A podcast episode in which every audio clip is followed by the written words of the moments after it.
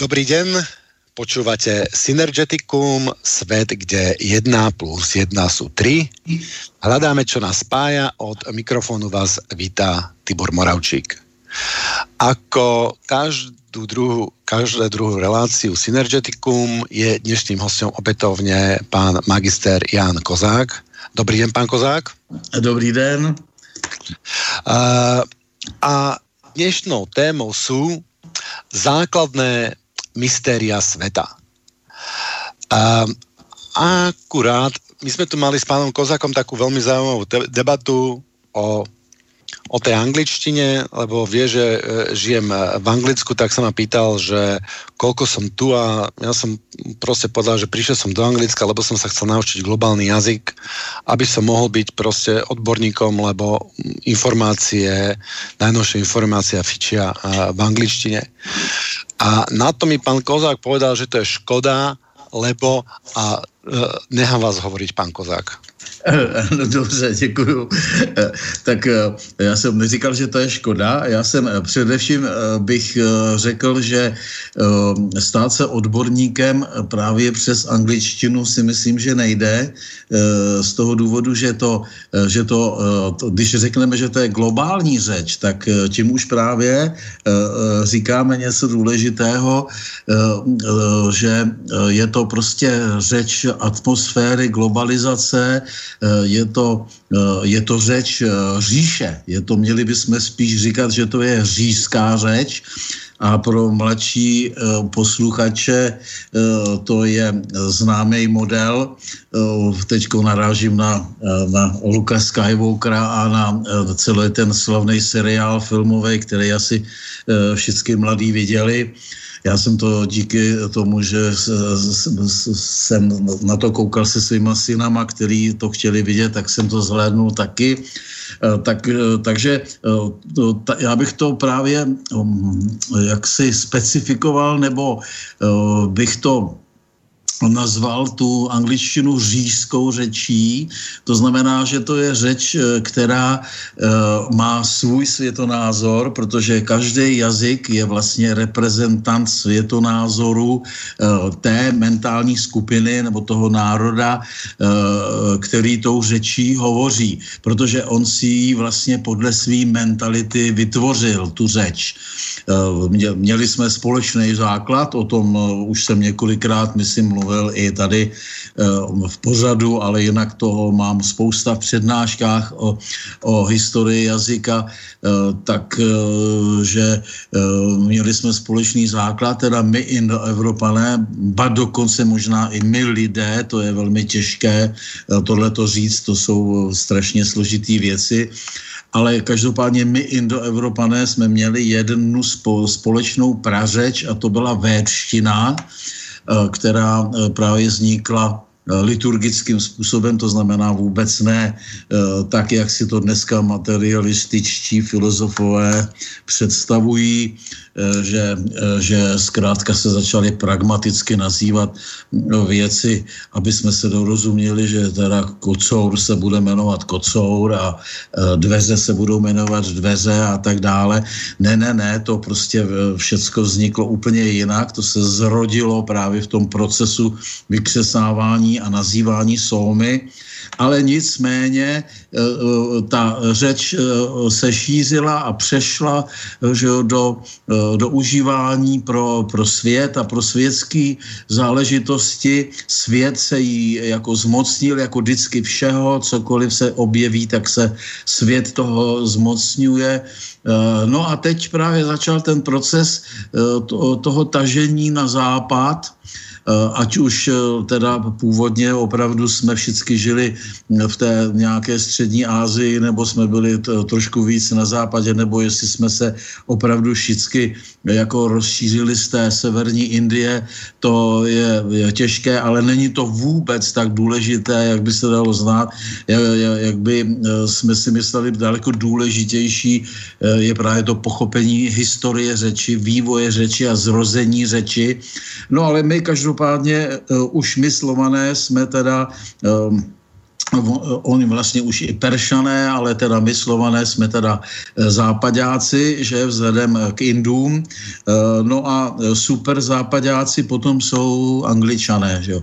A ten, ten, když se sleduje vývoj té řeči a sleduje se trošičku člověk tě, s těma indoevropskýma řečama pracuje, jako že já pracuju celý život s indoevropskou řečí, tak, tak tam začne právě zjistit, zjišťovat tyhle ty věci, že e, naučit se nějakou řeč znamená e, přijmout do sebe ducha té mentality, kterou, která tou řečí mluví, a tím pádem e, nechat se touhletou mentalitou ovli- více nebo méně ovlivnit.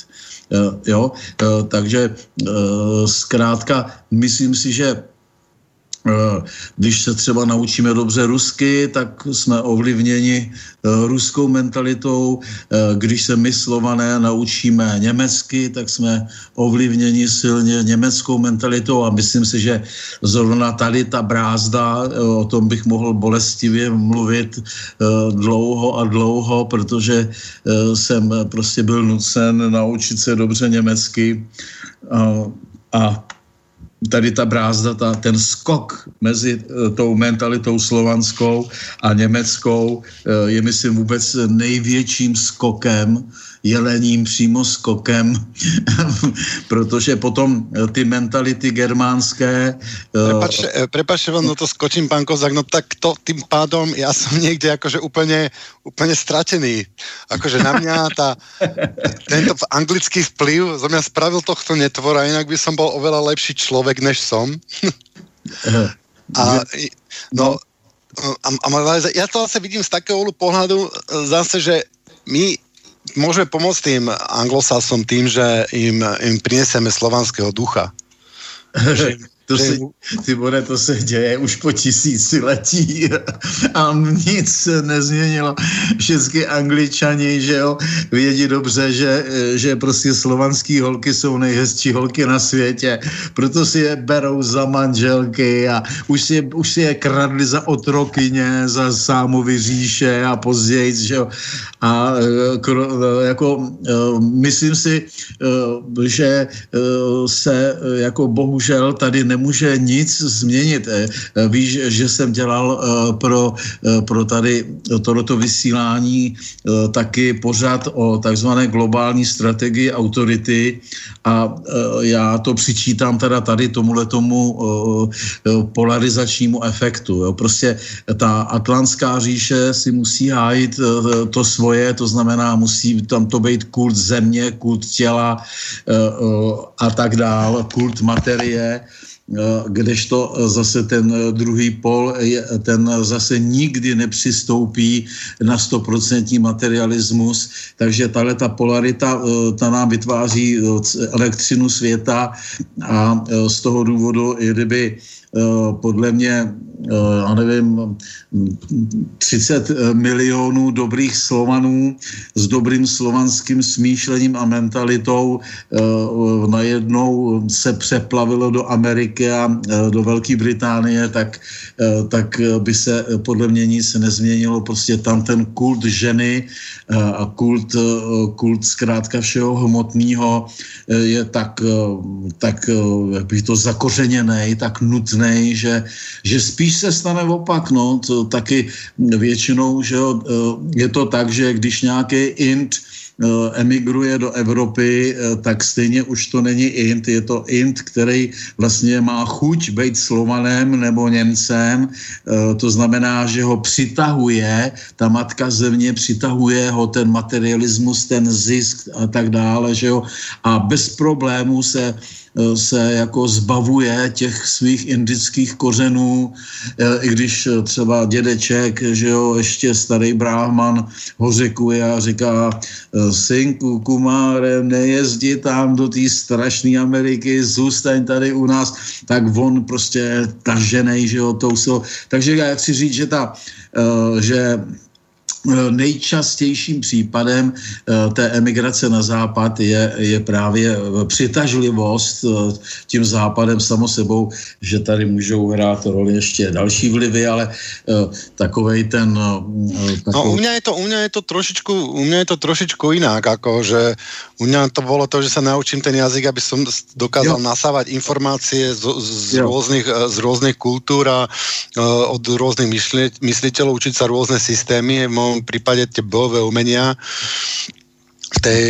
Tie semináre väčšinou sú v angličtine, informácie na YouTube sú v angličtine, články sú v angličtine o biomechanike, o nových cvičeniach a tak ďalej, čiže čiže pokiaľ som chcel tieto veci zvládnuť, tak som, tak som musel a teraz vidím Londo, Londýn ako, ako miesto, odkiaľ môžem tie, tie informácie, odkiaľ sa dajú um, efektívne šíriť, že z Bratislavy, keby som uh, robil tieto veci, ktoré, ktoré robím uh, po slovensky a tak uh, ďalej, tak tam uh, je, toho, uh, je toho kopec, ale um, tunak uh, tunak to môžem šíriť a jak ste, vy to máte rozdelené na ten východ a západ, ja by som ešte povedal, že tam je ešte jedno členenie a to je vlastne napriek tou spoločnosťou. V každej spoločnosti nájdeme celé spektrum tých ľudí, ktorí inkliminujú k tomu svetlu a ktorí inkliminujú k, te, k tomu materializmu. Aj, aj v Anglicku sú tí ľudia, ktorí inkliminujú tomu svetlu a uh, aj keď ten, ten pomer je medzi tým svetlom a uh, tou temnotou je možno uh, trošičku iný a tunak tiež tí, tí, tí, tí ľudia, ktorí uh, veria tomu svetlu a ktorí sa chcú rozvíjať týmto spôsobom, tak by tiež mali dostať šancu a to je jediný spôsob, ako vlastne to tento západnú civilizáciu osvietiť ju nejako znútra, hej, priamo z Mordoru, z Londýnu, by som povedal. Jako to, to je... To je, ty víte, jako já, já ti fandím a hrozně se mi to líbí, že jsi vlastně takovej, nebo se cítíš být takový jako misionář světla do, do, do hlubin vod, tak to je krásný, ale já za svůj život jsem zažil taky takový lidi, kteří třeba byli nešťastní z toho komunistického systému v Československu a v, v, v, v nějakých třeba dvacet tři, dvacet pět letech řekli, že takhle to nemá cenu jako jen tak sedět a hořekovat, že bude nejlepší, když všichni stoupíme do té strany a pak se nám povede ji transformovat do nějaký jiný podoby. Jo? Já to říkám jako takovej předobraz nebo vzor, protože jak, jak nechtěl, nechtěl bych ti brát misionářskou energii, jo? Ale já jsem, sám jsem vůči tomu skeptický. Spíš myslím, že ty se staneš, jestli tam zůstaneš až do smrti vlastně anglo, angličanem a, a, a ubyde v, v tobě to, to, ta slovanská mentalita, než že by si Angličany nějakým způsobem slovakizoval. Rozumíš mě, co tím chci říct? Jo? Že, to je, že to je podle mě jako dost do, do, no, daný. Tohle no, no, já, já si myslím, tak já nasekujem tým slovanstvom aj skrz tie, skrz tie bojové umenia, skrz tú filozofiu a skrz to preciťovanie a stretávanie sa so, s, s rôznymi systémami a kozáckými majstrami a, a, a, a rôznymi majstrami staroslovanskými, stavajúc si pravilo na záhrade, ktoré má ktorá mu bude dostávať viacej do otvorenia, do, do, do, do, do, te, do te expanzie aj moje telo a tým pádom aj, aj moju myseľ a moju dušu. Takže myslím si, že vidíte, však som síce Slován a vysielam z Anglicka. Napriek tomu, že som z Anglicka, som vás našiel a to, že som vás našiel a to, že som z toho úžasnutý a to, že máme tú reláciu, asi svedčí o tom, že napriek tomu, že som v Anglicku už trinásť rokov, som na tej správnej vlne, by som povedal. Takže by som nebol taký skeptický a ja som presvedčený, že jeden človek, jedna uh, svieca môže zapáliť tisíc sviec. Vy uh, napíšete píšete knižky, keď vy napíšete nejakú knižku, tak tá knižka uh, môže zmeniť uh, život, uh, život ľuďom. Môžete ovplyvňovať na ďalších x generácií, keď preložíte. To je to nejkrásnější, ano, taky už se mi to mnohokrát stalo, že mi lidi mailem nebo telefonem děkujou, protože se mně zkrátka povedlo srovnat ten chaos, aby byl pro, prostě projasněný, aby tím pádem se skrz něj dalo vidět, aby se dalo jako pochopit, o co vlastně jde, to, že, že prostě jsem s definitivní platností našel, jak to bylo s tím Ježíšem Kristem, tak to já sám pro sebe považuji za jako ten, to nejlepší, co se mně jako podařilo, ale to jsou prostě jenom historické fakta, které souvisejí s celým poznáním, s pochopením světa, s pochopením celé té duchovní školy, takže samo sebou, že to je to, to nejdůležitější, to je ten plod jako toho snažení, je, je právě ta svoboda, když člověk konečně pozná svět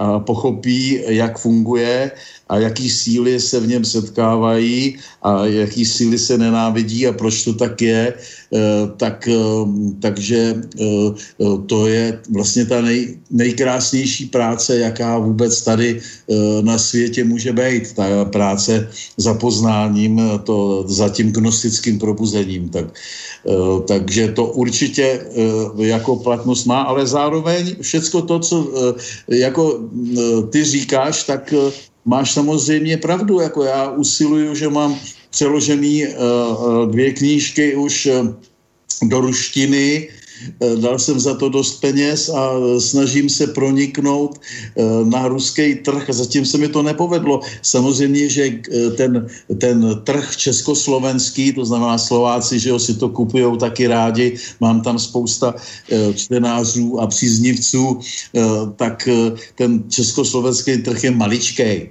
Kdyby se třeba mě povedlo, že jo, mě přes nějaký kontakty, který nemám, že jo, uspět a ty kořeny indoevropské duchovní tradice, to je v podstatě ta, ta, tam je nejvíc toho poznání, se mně povedlo dát na anglický trh, že jo. Tak už jenom, kdyby se prodávaly ty knížky, jako se prodávají v češtině, tak už bych byl multimilionář, jo. Protože ten trh prostě tady je maličkej a tam ten anglos- anglický trh je tisíckrát větší, že to čte celá planeta, že to dokáže číst. Takže...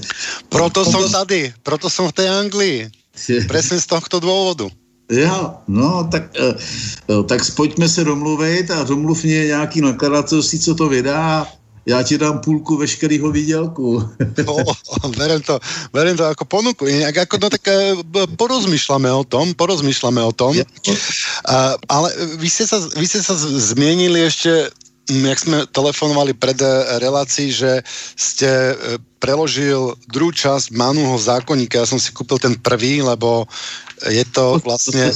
Tibore, pardon, my si nerozuměli. To je, to, ten Manu v zákoních, jsem, ten je jeden jenom a já jsem ho přeložil celý, ne první část. Tohle teďko jsem připravil druhé přepracované nebo opravené vydání. To znamená, aha. To je totéž, akorát, že tam jsou všechny chybičky um, opravený, který jsem tam našel, a, uh, takže to není nic jako novýho, ale už to bylo vyprodané, takže uh, jsem rád, že teďko na trhu je uh, druhé vydání, takže je k dispozici uh, už teďko zájemců, aby se to mohli koupit, takhle. Dobre, a o čom ten Manův zákonník je, alebo, alebo, alebo čím je význačný od, od iných kníh? No, je význačný tím, že je to základní vlastně taková ideová škola, jak vůbec žít a jak má vypadat lidská společnost a proč tak má vypadat.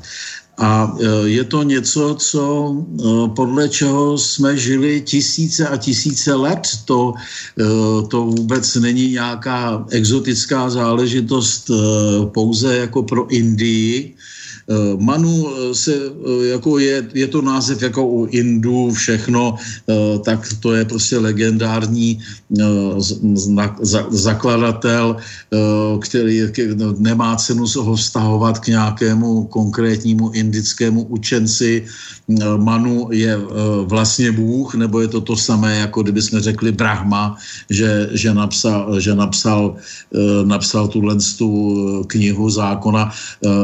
Hlavně především je důležité to, že se absolutně liší ten smysl toho zákoníku od všech nám známých zákoníků západu, a myslím, že asi i neznám, nejsem synolog, jak to je v Číně s dějinami nebo v Japonsku, ale myslím si, že i tam to bude se spíš podobat těm, těm evropským a západním zákoníkům. Prostě tam ten zákon vychází totiž právě ze základní myšlenky, kterou je obrana vnitřního duchovního člověka.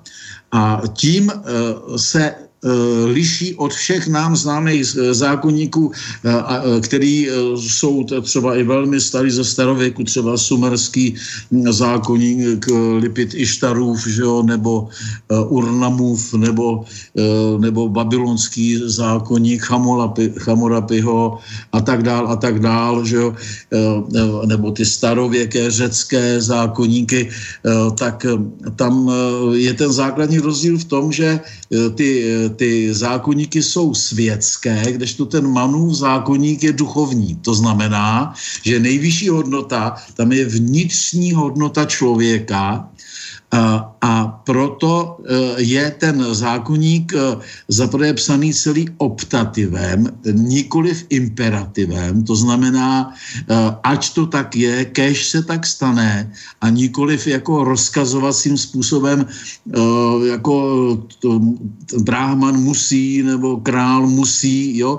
Je to všecko doporučovací systém, který je teda daleko, daleko takovej z našeho hlediska a naším slovníkem humánější než ty starověké zákoníky, které, které známe, které jsou daleko drastický, že jo, je známý dokonce do dneška ještě okřídlené slovo drakonův zákon, že jo, staro, starořecký, že tam jsou drastický tresty všelijaký, tak tady je to velmi právě jiné a je to blahodárné, protože uh, ta nejdůležitější a nejinteligentnější věc je, že se klade důraz uh, na, uh, uh, jak se to řekne, na, na směrovávání lidského myšlení a smýšlení a nikoliv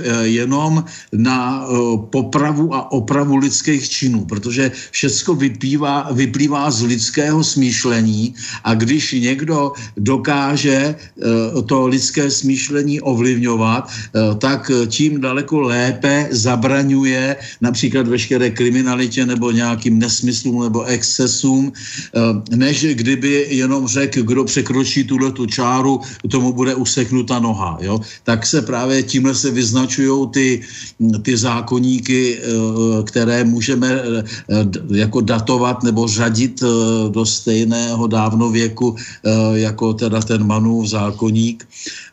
Ale tady pro nás je důležité ještě jedna věc, že totiž ta stavba společnosti a ty povinnosti člověka, které tam jsou jako definovány, tak velmi často je to něco, co my přirozeně, já když jsem to překládal, tak jsem se neustále právě podivoval nad tím, že tady se definuje nebo popisuje něco, co já mám přirozeně v sobě.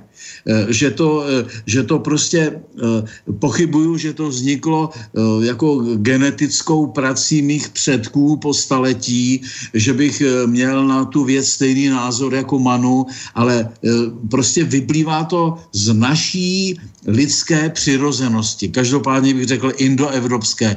Neodvažuju se to rozšiřovat dál po celé planetě, ale prostě je to taková kodifikace indoevropské mentality a indo středoevropského dávného smýšlení a hlavně především také kodifikace, jak má vypadat společnost, že musí být hierarchická, která si myslím, že dneska je velmi zapotřebí, aby si to člověk přečet, aby to prostudoval, aby to dělalo takovou jako rozumnou opozici vůči té hurá demokracii dnešní doby, která vychází úplně z jiných právě premis a může to vést člověka k tomu, aby trošičku korigoval tu, tu svoji hurá demokracii, protože Manu ukazuje, že to je omyl, že to vede na cestí, jo? Že, že smíšení všech varn dohromady, smíchávání jako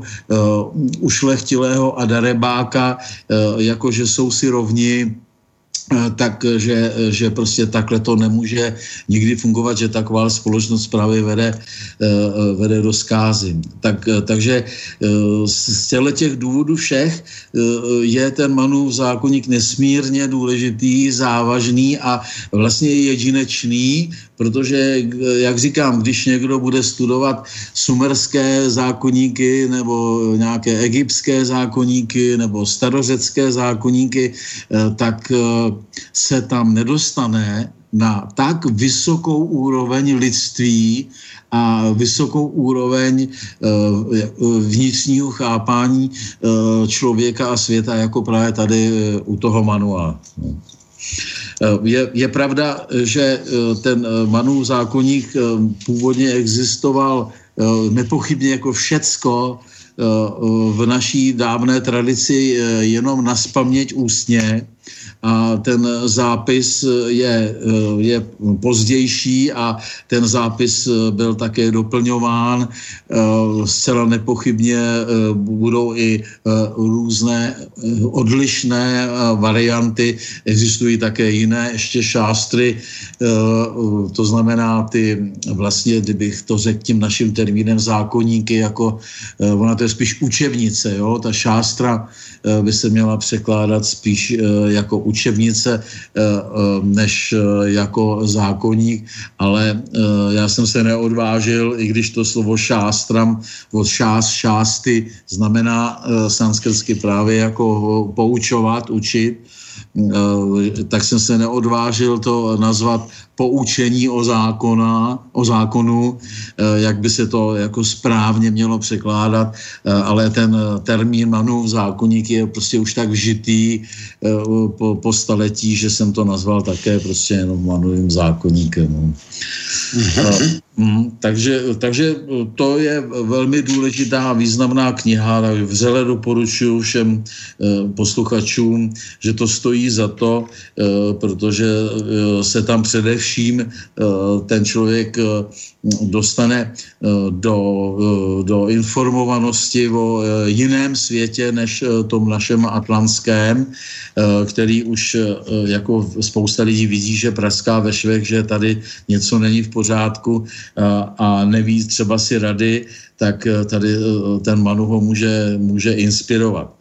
K tomu ještě teda, když se bavíme o tom Manovi, tak bych chtěl říct, že zcela nepochybně budou velmi proti nějakému velebení Manuova zákoníku ženy, protože v tradiční árijské společnosti a v, vlastně ve společnosti vůbec, řekl bych, na celé planetě, jo, teď můžu opravdu zařadit i, i černoušky a Číňany a Eskimáky a Japonce a, a kanibaly a já nevím co všechno, prostě To, to, ta současná emancipace, to, to, to nemá obdoby v dějinách historie. Prostě vždycky tady bylo povědomí o tom, že žena by neměla být ministryní obrany, neměla by být boxérkou, neměla by být zkrátka velitelkou nějaké popravčí čety nebo manažérkou nějaké obrovské miliardy firmy, že to je všechno. Prezidentkou, hlavnou velitelkou síl slovenskej armády.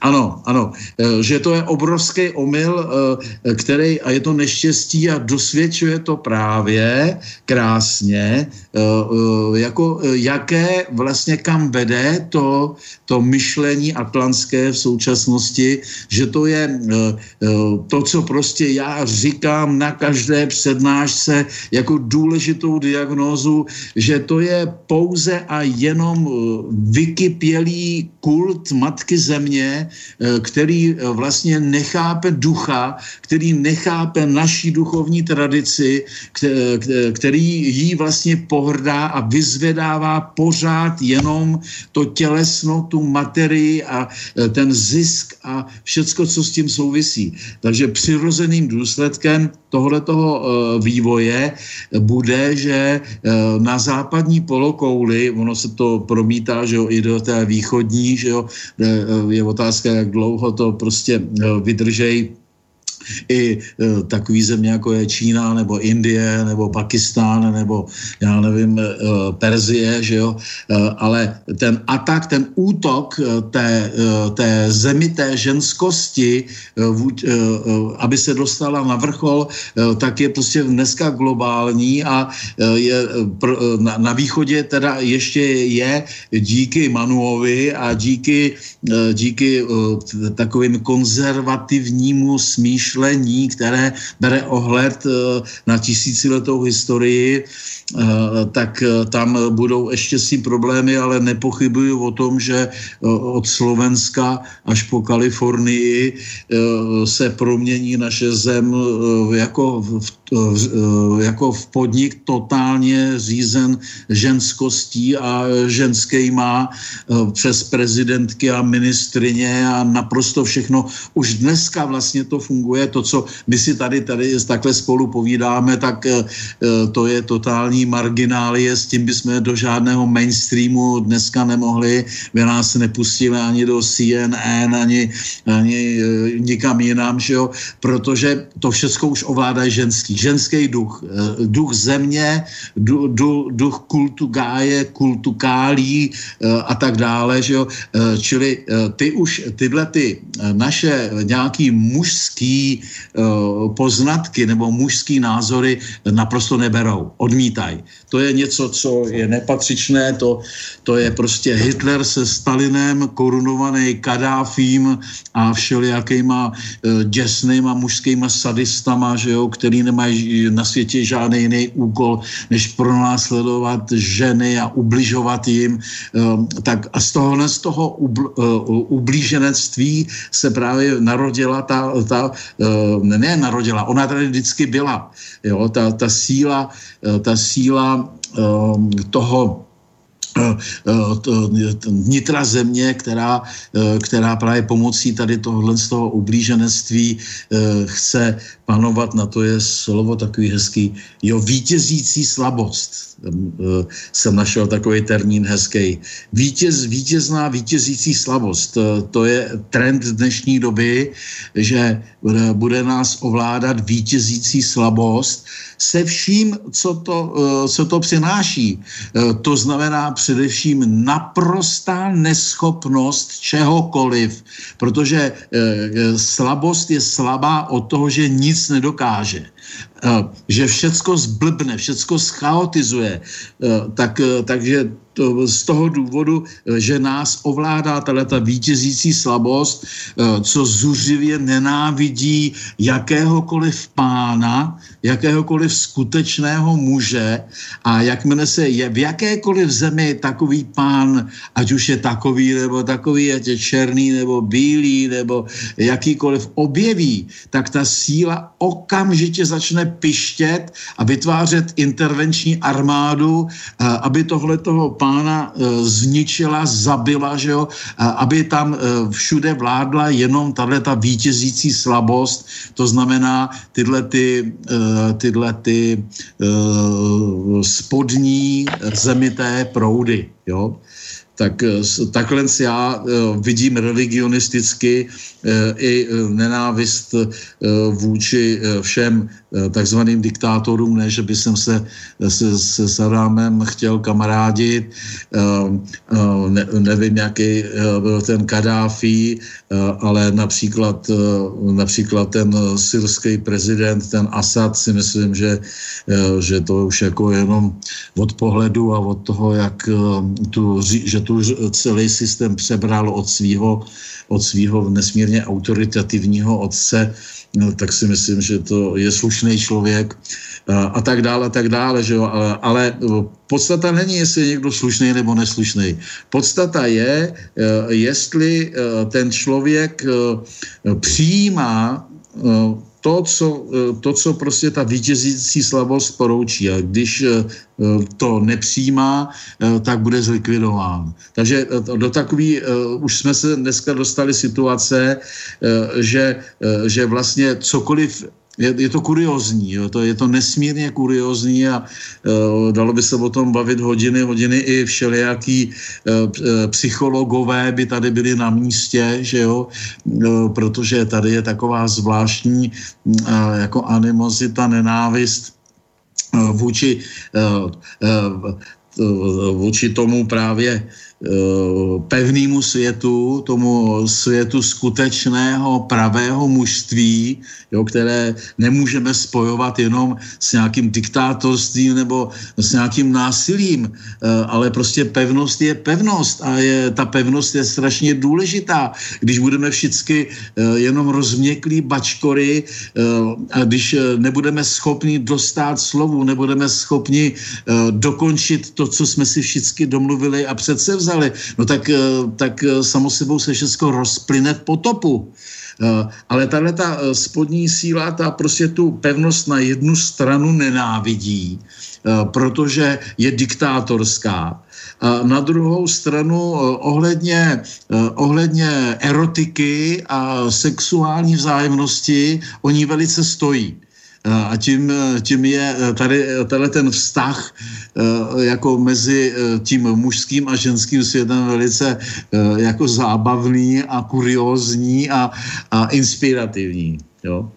Ale to, to je trošku mimo, kam jsem se dostal od toho Manua. Já jsem chtěl hlavně mluvit o tom, že, že prostě ten Manu je skvělý a je to takový předobraz toho, jak ta společnost by měla vypadat a začal takže, jsem... Takže, no. takže my, my tak ľudia, ktorí vlastne pátrajú po svojich koreňoch a vidia, cítia tie svoje slovanské aj predžidokresťanské korene, tak v podstate pokiaľ chcú vidieť e, hlbšie, tak je, im jednoznačne môžeme odporúčiť toho Manuho zákonníka, lebo už si dokážu, dokážu vytvoriť, vytvoriť os a už vy, začnú, začnú vidieť, že odkiaľ, kam to, kam to plynie a budú si e, predstaviť aj tie, tie naše e, skutočné slovanské korene. Ano, tady je spousta, já chystám pro český vysílání právě v rámci toho, že teďko vyšlo to druhé vydání, tak chystám celý dvouhodinový pořád o Manuovém zákoníku, protože bych rád, aby se ta knížka prodávala, ne kvůli tomu, aby byl bohatší, já z toho stejně nezbohatnu, ale aby to mezi lidma začalo být známé a začali o tom lidi přemýšlet, tak, takže tam potom si bude to, v to pro ty příznaky transformace, jo, je takovej jeden podobný takový vysílací kanál, jako je tady Slobodný vysílač.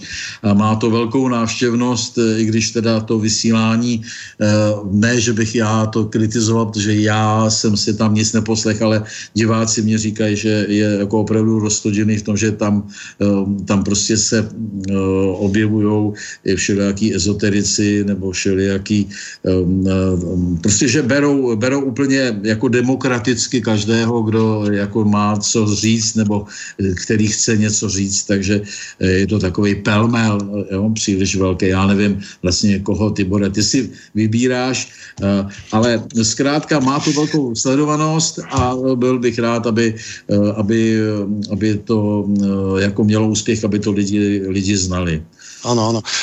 Pán Kozák, ešte ja som chcel hovoriť, poznamenať, že aj pri výchove dieťaťa máme vlastne, sú také dva základné modely a jedno, že toto nesmieš, zákazy, toto, a, a druhé, že toto nerob preto, lebo takýto by to malo, malo na teba vplyv, že je taký nejaký vodiaci spôsob výchovy detí a je taký prikazovací a e, nakazovací spôsob výchovy detí a tá, tak je to zrejme s človekom všeobecne.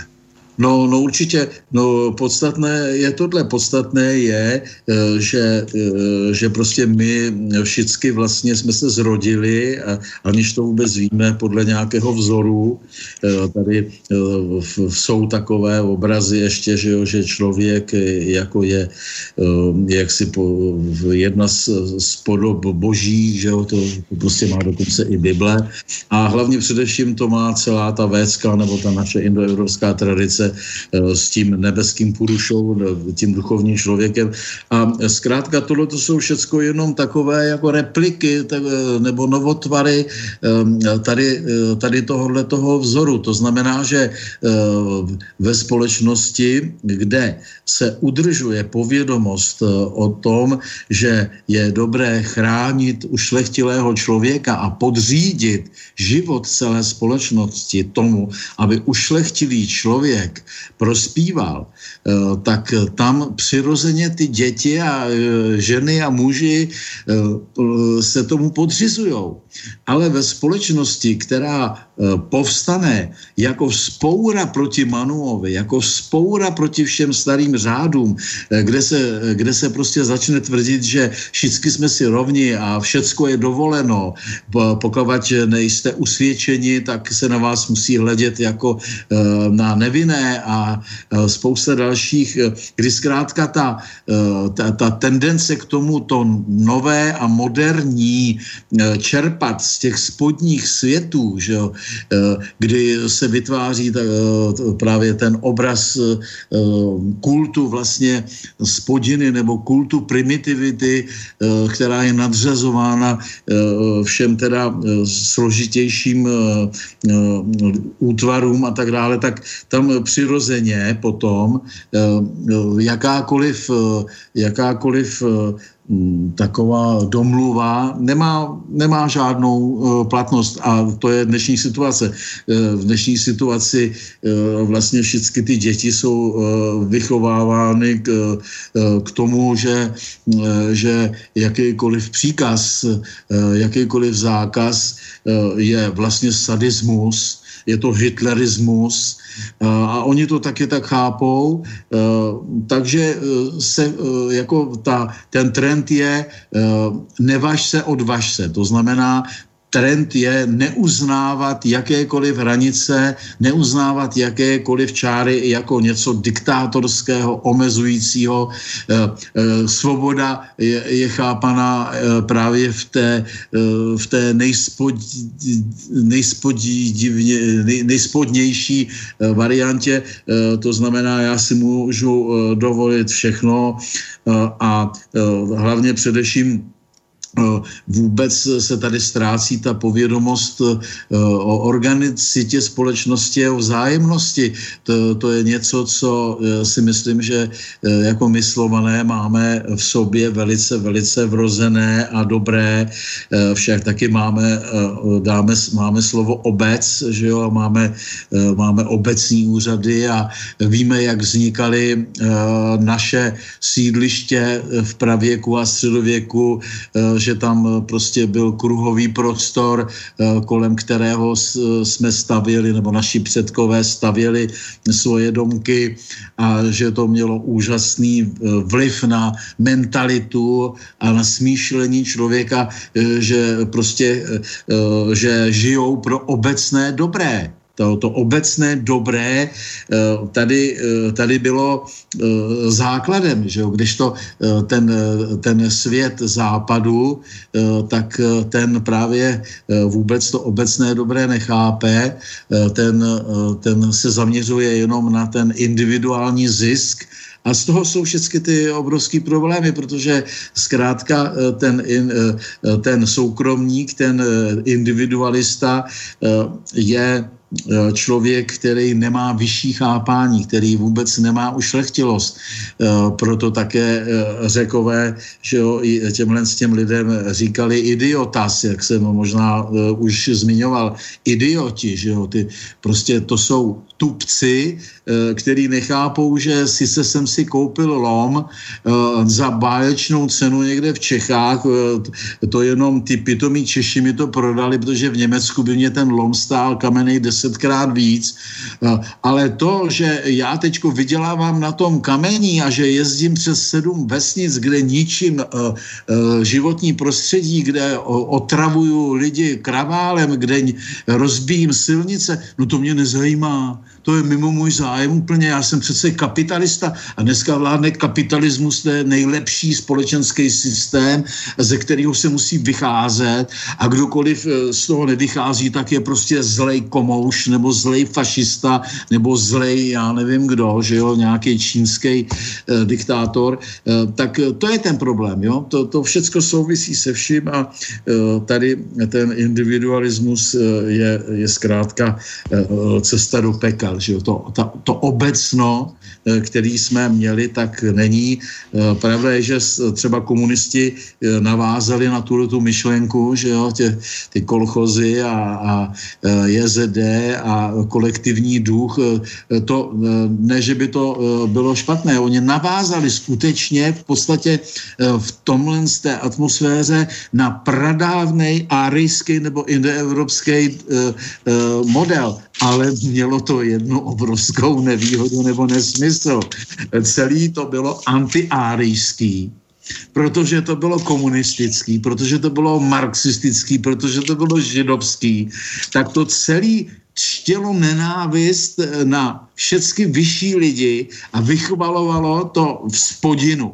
To znamená, že jako nějaký kluk, který se neučil, který nebyl schopný pochopit, že tři krát tři je devět, který prostě byl blbý jako pučtok, tak ten vychodil osmou bé, že jo, ani se do devítky nedostal a najednou ti pitomci komunistický z něj udělali avantgardu lidský společnosti.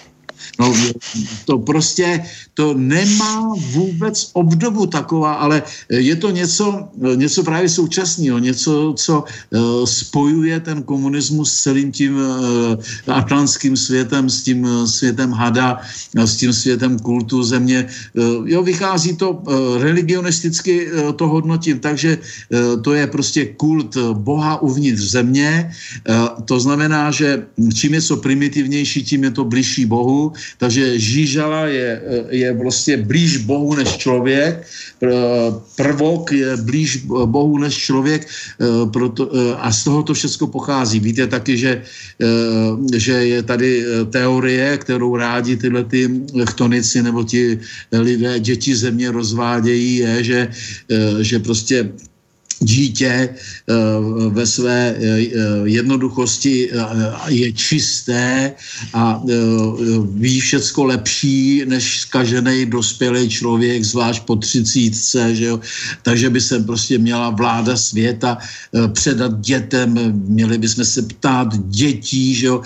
Je tady úplně nesmyslný kult právě dětí, kterým je všechno dovolováno, který, když někdo by plácnul, nevím, jak to je u tebe v Londýně, ale e, slyšel jsem, že o případy z Ameriky, že tam prostě nějaká máma nebo táta plácnou dítě přes zadek, e, tak e, jsou na jednou nohou v kriminále. E, takže tohleto e, samo sebou vychází všecko z, e, z toho kultu země, z toho kultu spodního. A z toho důvodu e, taky tomu můžeme teprve rozumět a můžeme se tomu bránit. E, jako tady nestačí nějaký e, pohněvaný otec, e, který říkal, e, e, ten spratek je drzej, e, že to mluví na mě sprostě, neposlouchá mě, tak jsem mu prostě jednu přes zadek vrznul. jo, tak na tohleto právě ten západní feminismus naprosto neslyší, protože on je celé zaujatý tím kultem toho spodního živlu, té primitivnosti, tím kultem té neomezené svobody, tím kultem bez hranic, že jo, to je takový, takový sen, svět bez hranic, že jo, se to jmenuje. A tam právě je, je všecko bez hranic a když kdokoliv postaví někde nějakou hráz nebo hranici, tak je nepřítel. Jo? Takže z tohle tohoto to všecko vyplývá. Takže závěrem tady k tomu Manuovi jenom bych řekl tu větu, že ženský tam budou opravdu nešťastný, protože ženským je tam přisouzena sekundární role ve vedení společnosti, stejně jako Brahman miluje Purušu, věčného duchovního člověka, tak je tam ženám doporučováno, aby stejným způsobem oni konali svaté obřady vůči člověku jako takovému, vůči svému manželovi. A je to všecko v jednom řádu, jednom systému, o kterém jsme si mohli, o kterém budu povídat asi po prázdninách. Takže... Ešte chcel som dodať, jak vy si pekne zhodnotili toho Marxa, to sa mi, to sa mi páčilo, že vlastne ste tomu prišli na klop, kde to tam, kde to tam uviazlo. A ja by som ešte chcel dodať, jak vy ste spomínali, že tí Slovania, že si stávali tie veci v kruhu, tak tam to bolo aj o tom, že oni rozhodovali v kruhu, že sa spravil v kruhu ten no, sněm. To všecko, všechny sněmy nebo to sezení s centrálním ohněm, obřady u ohně, u vatry, to všecko samo sebou patří jako taková výchovná metodika k tomu pravému jako filozofickému a náboženskému nebo lidskému smýšlení, že, že právě tam byla to vlastně něco, o čem jsem dneska chtěl mluvit, doufám, že se k tomu druhý části, teďko si asi dáme na chvilku pauzičku, dostaneme ohledně eh, toho mystéria, toho slunce, mystéria toho eh, ty centrální síly, která dneska vlastně už úplně zmizela, protože jsou ty světy dva. Ale kdybych měl radši teda odpovědět na tuhletu aktuální časovou otázku, tak jenom pár slov ke kritice marxismu, leninismu. Jo. Tak je to, je to vlastně takový bratranec katolické církve židovského původu, takže to vůbec není zase stejně jako celá Bible a celý řád, který z Bible vyplývá, tak to vůbec není naše. Je to inkulturace cizím smýšlením, která prostě nevede k dobrému konci, ta vede k vzdělání ryb z člověka, že jo, a k potopě. Tam ten ten problém je v tom, že, že Marx, když jsem o něm slyšel, že to byl snad antisemita nebo co, tak svým přirozeným zaměřením to byl materialista, který vůbec nepochopil duchovní školu. To je jedna věc. A druhá věc je, že právě v té nauce o třídním boji se právě ukázala ta jeho židovská podstata, která nenávidí všecko vznešené, všecko kultivované, všecko vyšší a opírá se o všecko zvířecí, zemité, ziskuchtivé, hrabající a tak dále, všecko krvavé, nenávidějící. Jo? Takže tahle ta podstata se promítla u Marxe do, to, do té jeho koncepce třídního boje, kdy prostě nabádá, že jo, k té revoluci těch potlačovaných, těch všech vydíraných a zneužívaných proletářů, že jo, aby povstal proti kapitalistům a aby nastavil, jako, založil spravedlivější řád. No. Takže ta ten spravedlivější řád bez, bez teda té, bez teda té kapitalistické hnací síly, dravosti a nějakého vykořisťování, že jo, tak ten se povedlo odstranit jenom částečně, ale filozoficky, filozoficky je to celé špatně, že jo, právě z toho důvodu, že, že se vlastně sledovala ta myšlenka převrácení všech hodnot, že to, to spodní má přijít nahoru a to horní má přijít dolů, jo. Zná, znáš určitě písničku od Boba Dylana Časy se mění, že jo.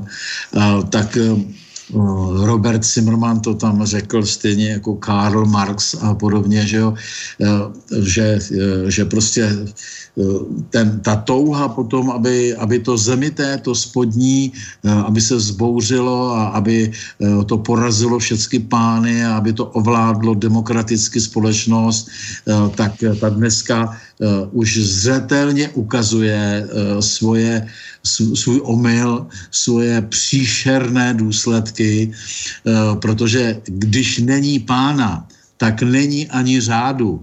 A neřád, když vládne, tak je to katastrofa. Takže tady bychom mohli, ty bude udělat teďko před chviličku pauzu, jo? Dáme si... Mm-hmm. Nejakých... Dobre, dobre. Dáme si pauzičku a ja sa vás potom opýtam teda, čo by sme s tými kapitalistami mali robiť, lebo ten kapitalizmus je podľa mňa vyvrcholenie tej, tej zemitosti, toho individualizmu a teda Marx to zobral nejak, nejak, nejak zle a čo si vy ako um, vedo vzdelaný človek myslíte? To by ma veľmi zaujímalo, to sa zopýtam po pesničke. Dobře, tak ja si dám cigaretu dole. Здравствуй, предок, предок, предок. Да услыши ты слово мое сквозь зарю. Сердце трепетно ноет от боли за землю твою. Не помощники мне, братья, сестры мои, ведь одна нынче я на земле достаю. Что же, предок мой, ты в могилу пал, рано жизнь свою ты земле отдал. Говорю с тобой слова озимью, а в ответ слышу я песню воронью. Милый предок мой, ты услышь меня, в золотых оковах земля твоя. Жаден родин люд на твоей земле. Черный ворон нынче советчик мне. Затмевает свет мне моя родня, отвернувши очи да от меня. Молвят слово вслед, да одно твердят, в родин людов злат все отдать велят. Заверну я слово, да в лист сухой. Ты прости, тревожу я твой покой. Ты услышь меня, милый предок мой. Пущу слово я возим за тобой. Спи спокойно.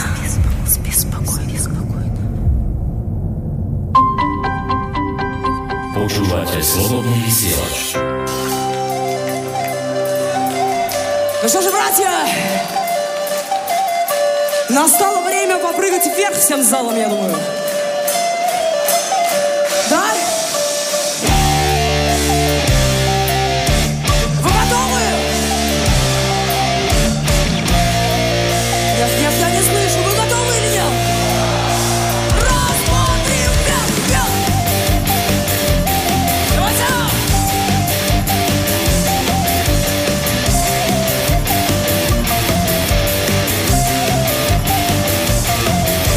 Ой, моя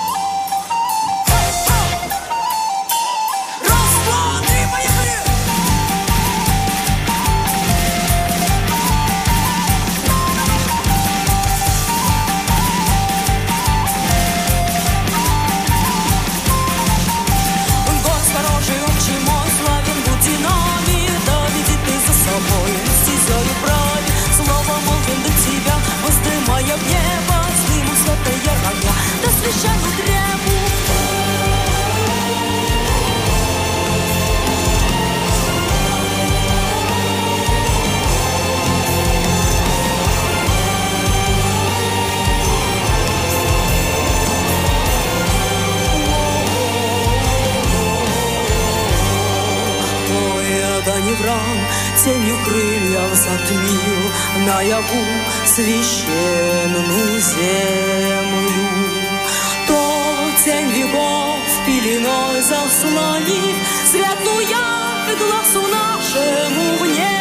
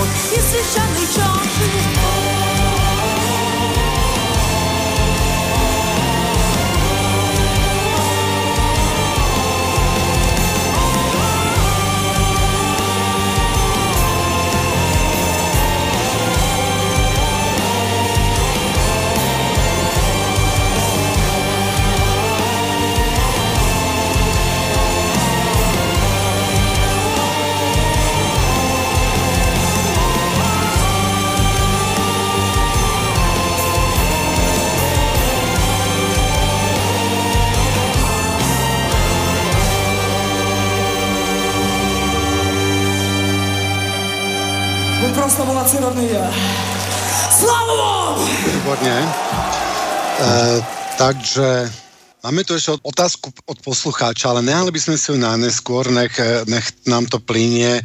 No. Jak sme vy sa zmieňovali o tom, o tom Marxovi, že kde sa to vlastne pokazilo, v čom bola tá principiálna chyba, prečo to, prečo to nevyšlo. A teraz, čo si myslíte vy, že teda ako sa, ako rieši ten problém s tým kapitalizmom, s tou kumuláciou toho majetku a vlastne nepriamým zotročovaním človeka? Ano, tak já především jako gnostik přesvědčený si myslím, že ten hlavní boj je boj myšlenkový, je boj ideí.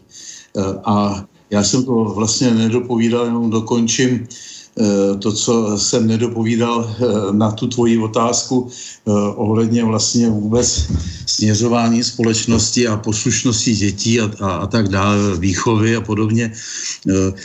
Tady jde o to, že ta společnost musí mít nějaký vzory, nějaký, nějaký příklady. Když, když tady byla ta tradice a ta úcta k tomu člověku, s jeho nezadatelnýma hodnotama, když tady vlastně byl, bylo ještě to přesvědčení o tom, že, že vlastně ten takzvaný Bůh je vlastně dokonalý člověk. Jo? To, jo, celá ta védská tradice nemluví o ničem jiným, než že jo, ten centrální Bhaga, ten, ten Bůh, Ta, to centrální slunce je vlastně Puruša. Je to, je to dokonalé světlo poznání, které, které bylo symbolizováno úplným dokonalým člověkem.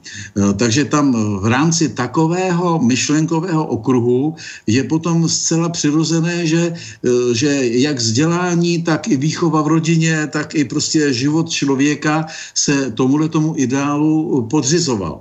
Čili ten, ta nejstrašnější změna, která možná zapříčiní jako konec života tady na zemi, je právě masové propadnutí židovské představě světa, nebo chtonické představě světa, že Bůh je pán času a událostí, že Bůh je, je prostě vládce, pán tohoto světa a všech jeho sil.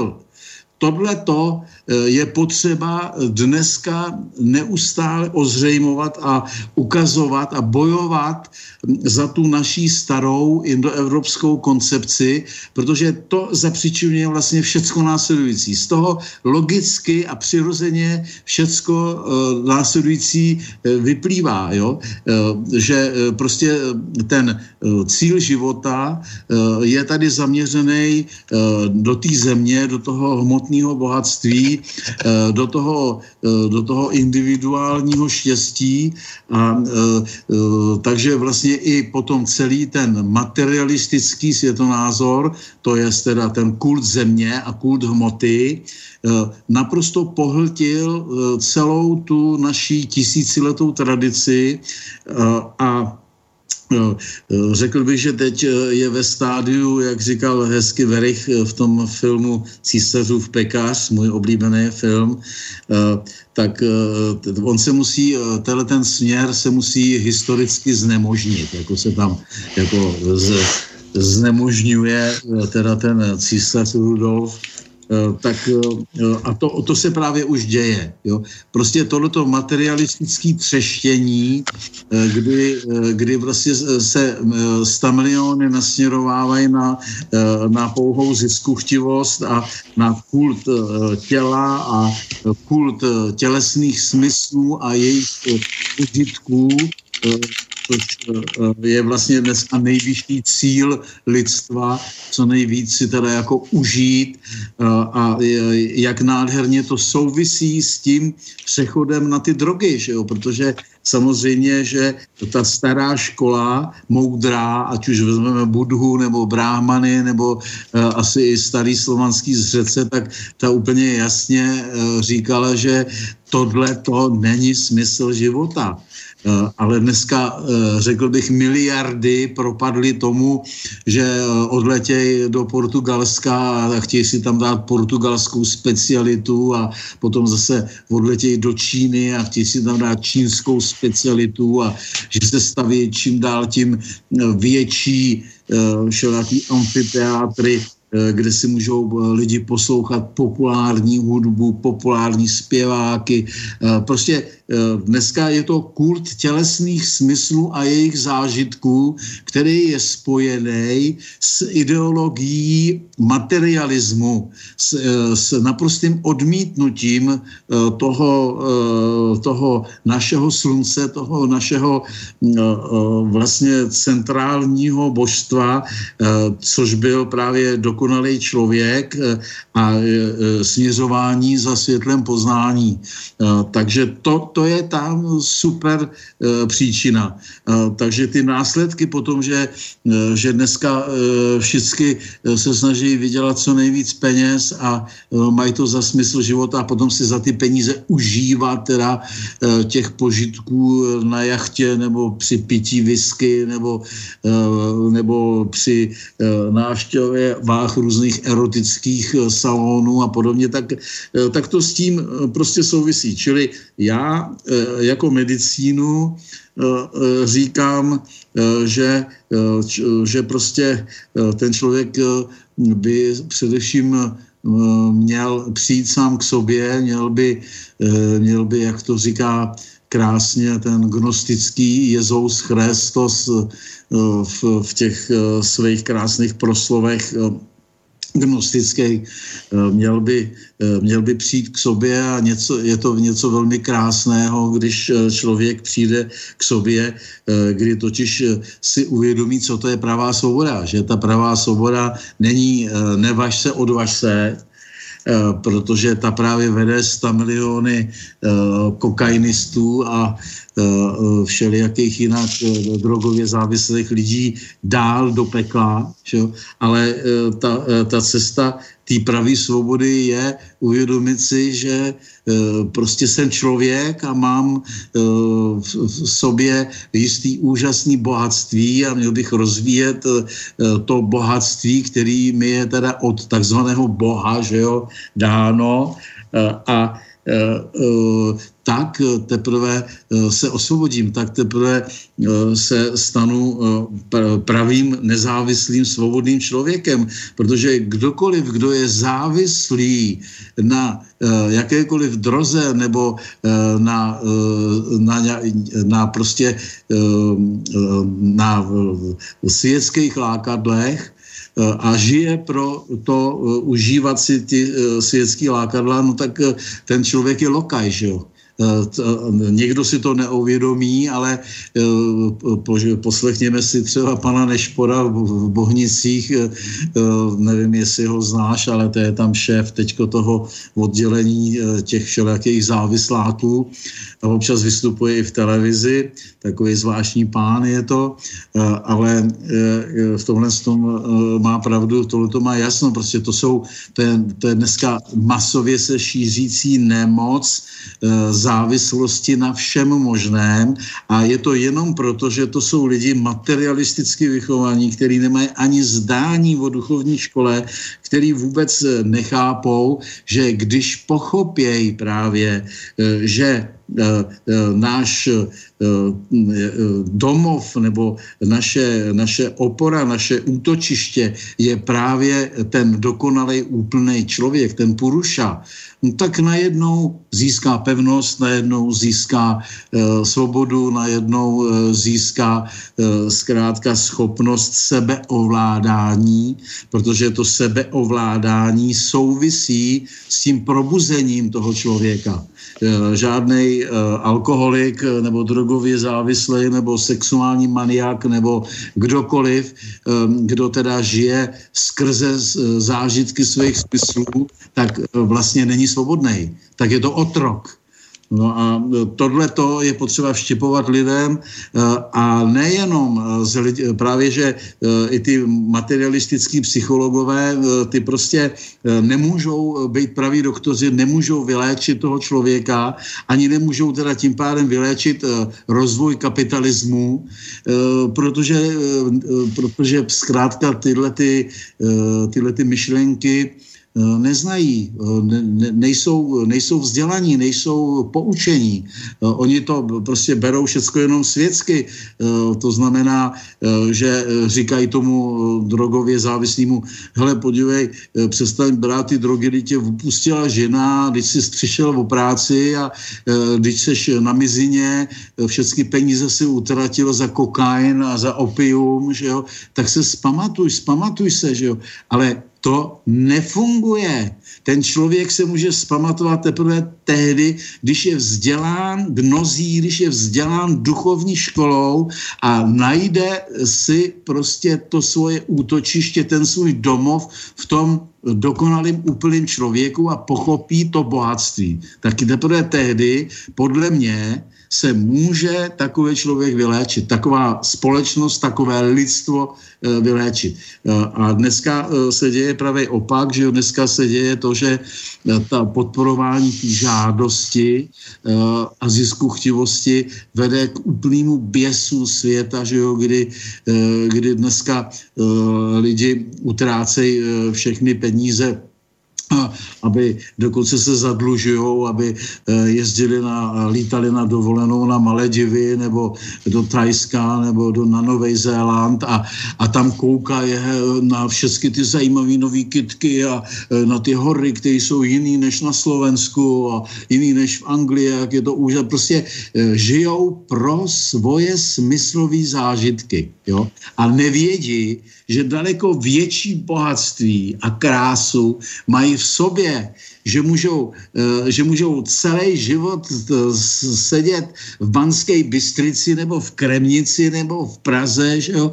A můžou žít daleko bohatší život, než že ochutnají všechny thajský a novozélandský pochoutky. Jo? Takže já to vidím ideově. Já, jako žádný světský model na zastavení kapitalismu tady není. Ten kapitalismus musí e, zkrátka dorazit až do úplného konce, e, kdy se historicky znemožní, kdy masově lidi uvidějí důsledky e, tohoto materialistického světonázoru a uvědomějí si jeho nesmyslnost. Takže tak. Krásně si to povedal. Hmm. Pán Kozák, máme tu otázku od Juraja Strnavy. Zdravím pána Kozáka, prajem mu všetko dobré. Jedna otázka. V starších vysielaniach spomínal zopárkrát Kapilovú filozofiu. Existuje k tomu nejaká literatúra v češtine, v slovenčine, respektíve v nemeckom jazyku? Popred vďaka za info. Ano, tak děkuji za otázku. Já jsem vlastně, ano, sám kín, já jsem, jako já všude chválím a velebím Kapilu, protože ho považuji za, za opravdu nejvyššího filozofa nebo mudrce, který tím svým systémem právě vysvětlení, co to je puruša a co to je prakrty, dvě věčný protivy, který se střetávají a vytvářejí náš hmotný svět, tak podle mě vysvětluje úplně všechno a je to nesmírně nosná, nesmírně inspirativní filozofie. K dosažení v češtině je v dvou mých překladech ze sanskrtu, a to sice, myslím, že to je čtrnáctá kniha Bhagavad-gýty, kterou jsem vydal i s, s komentářem a i právě s upozorňováním na to, jak je to významné, že se tam i v té Bhagavad-gýtě objevuje jedna kapitola věnovaná Sámkhe. A potom je k dosažení také v mém překladu ze sanskrtu Budhova života od Ašvaghóši, ten Budhačaritam, kde je jedna z posledních kapitol takzvané Arádovo učení, kde také ten Ašvaghóša svým způsobem popisuje a vysvětluje tu filozofii Sámkhe. A potom pro němčináře bych doporučil překlad slavného indologa Richarda Garbeho, který se Sámkhe věnoval, dá se říct, celoživotně a, a přeložil do němčiny s obsažný, obsažnými komentáři knížku, která se jmenuje Sámkhe-kariká. A to je jako podle mě v knihovně k sehnání nebo i podle mě k objednání na německém trhu. A takže tímhle tím způsobem anglické překlady, jak jsem vysvětloval Tiborovi na začátku tady té dnešní relace, příliš nedoporučuju, protože si myslím, že, že prostě ty, ten anglosaský duch je do takové míry právě vtonizovaný, do takové míry jako nepřátelský vůči té védské filozofii, že, že to podle mě ani potom není možné v takovém prostředí dobře tu Sámkhe pochopit a správně ji interpretovat. Jo, protože prostě pro ten, pro ten svět prakrty, ten ten Kapila právě geniálním způsobem nazval ten spodní chtonický princip, ten zemitý princip, nazval termínem prakrty. Prakrty, to by se dalo přeložit do češtiny jako nějaký zdroj veškeré činnosti. Jo? Čili on, to, on právě vidí, vidí celý svět, zvláště pak člověka, jako dočasnou sloučeninu Puruše a Prakrty, kdy ta Prakrty se prostě jaksi zmoč, zmocní částeček toho, toho věčného ducha a pomocí něj žije a ona je slepá. Čili on říká tam v té své knize slavné, říká, že, že vlastně člověk, to spojení Puruši a Prakrty je spojení slepce a chromého, chromce. Ten chromý je Puruša, to je ten, který nic nedělá, který je jenom v tom těle proto, aby jako svědek všechno zažil a aby se ujišťoval, že prostě do hmoty nepatří, a proto se začal z ní osvobozovat. A ten slepec je právě prakrty.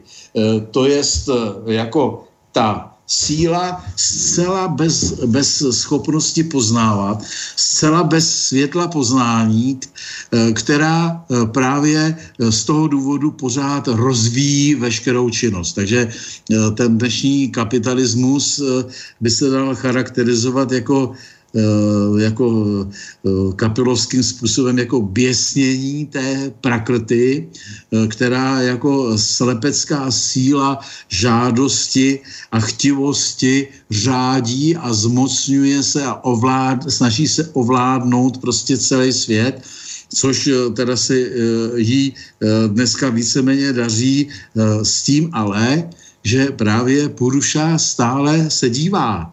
Puruša v nás stále sleduje výsledky karmické té veškeré slepecké činnosti. No a tady jde o to, aby prostě ten Puruša, který ve většině materialisticky vychovaných lidí prostě spí nebo je zacyklovaný, zapouzřený jako nějaký virus, který je schopen přežít tisíciletí a pak se teprve ve vhodných podmínkách probrat k životu, tak ty vhodné podmínky právě jsou dneska už tady.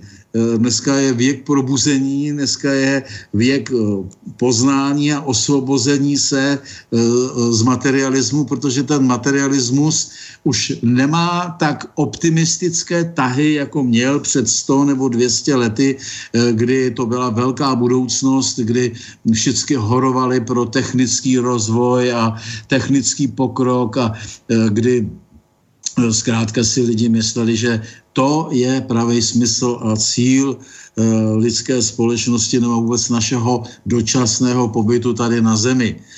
Tak to se teďko už neděje, dneska už se ty negativní důsledky ukazujou, už nám tady dokonce umírají stovky velryb, protože když oni otevřou ty chudáci, ty svoje tlamy, aby nabrali, nabrali ten, ten cyklop, ty, ty svoje, jak, tomu, jak se tomu říká, ty mořský živočíšky, co oni se jima živějí, že jo, no, tak přitom spolknou sedmdesát pět nebo možná sto padesát všelijakých plastikových plechovek a udusej se tím, jo. Takže takovým způsobem funguje materialismus, že nás dusí, začíná nás dneska už dusit a z toho důvodu už by se ti všelijaký zacyklení, neprobuzení, spící Purušové, ty vnitřní lidé v nás měli začít probouzet a, a měli by začít upozorňovat na to, že, že prostě a žít hlavně tím, že ten smysl nemůže tady být právě ten, to věčný zvyšování životní úrovně, který je nesmyslný už jenom proto, že ten materialismus vede také k neustálému zvyšování populace, že jo, za chvilku už nás bude deset miliard.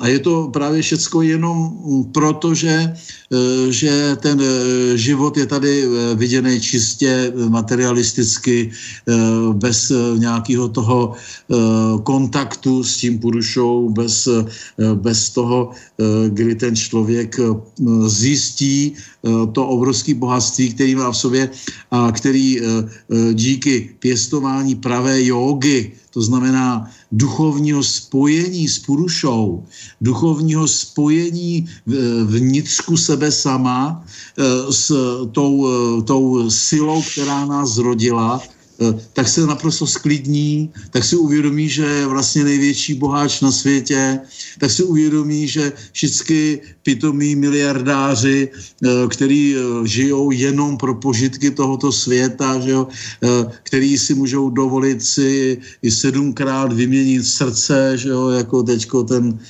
ten slavný židovský miliardář, co už umřel, že co se dožil nějak sto jedna let nebo kolika, měl sedm lidských srdcí, že? Takže to asi nebude prostě to pravý ořechový, že vlastně to je chudák takovej člověk, jo? Tak, tak tohleto povědomí si myslím, že bude, bude díky negativním dopadům kapitalismu narůstat a že věřím na, na věk probuzení a snažím se pro něj pracovat. Úžasné, ďakujeme, pán Kozák, že šírite tieto myšlenky, že nám ich prinášate v češtine a slovenčine, to je to je základ.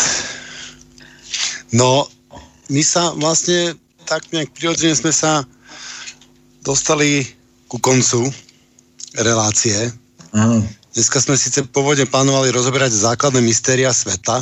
Ano. A vyplynul nám z toho taký, taký voľný, ale veľmi dôležitý a hlboký, hl, hlboká úvaha o no, našom, to, našom svete. To bude, a... Ty bude vždycky, vždycky dobrý, když je to takhle živě. Že jo? Ta, tady můžeš si všimnout, že, že v podstatě ten živej, živej kontakt je to hlavní, to nejdůležitější. To, to je, kdyby třeba mezi náma nebylo něco takového, že jo, jako je nějaký živý kontakt, že ty tvoje otázky rezonujou na, na, jako v mojí mysli a zase, když já něco řeknu, tak to rezonuje v tobě, tak by prostě vůbec ten rozhovor byl mrtvej, že jo. Takových mrtvých rozhovorů se vede spousta. To jsou, to si můžeme pustit, že jo, všelijaký takový ty přednášející ezoteriky, který tady povídají o nějakých vesmírných lidech a e,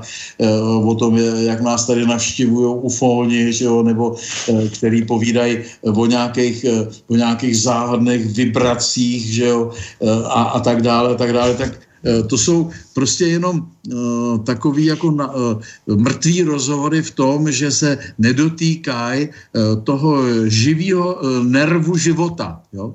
Když to uh, právě uh, já si s tebou rád povídám, protože uh, nějakým způsobem se držíme u toho živého nervu života, který, um, který právě se snažíme trošku nějak nabudit a uh, tím si myslím, že ten rozhovor je živý. Takže je úplně jedno, jaký téma si dáme a když se od toho tvýma otázkama odchýlíš a bude to něco, co mě inspiruje, tak to má přednost před nějakým plánem, jo, vždycky, to je jasné.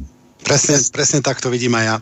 Pán Kozák, ďakujem veľmi pekne za čas, ďakujem poslucháčom za to, že nás počúvali, že prispievajú na Chod rádia. Ďakujeme réžii z Banskej Bystrice a teším sa o štyri týždne pri ďalšom Synergetiku a osem týždňov opätovne s pánom Kozákom. Do počutia. Naschledanou, na, naslyšenou. Tak.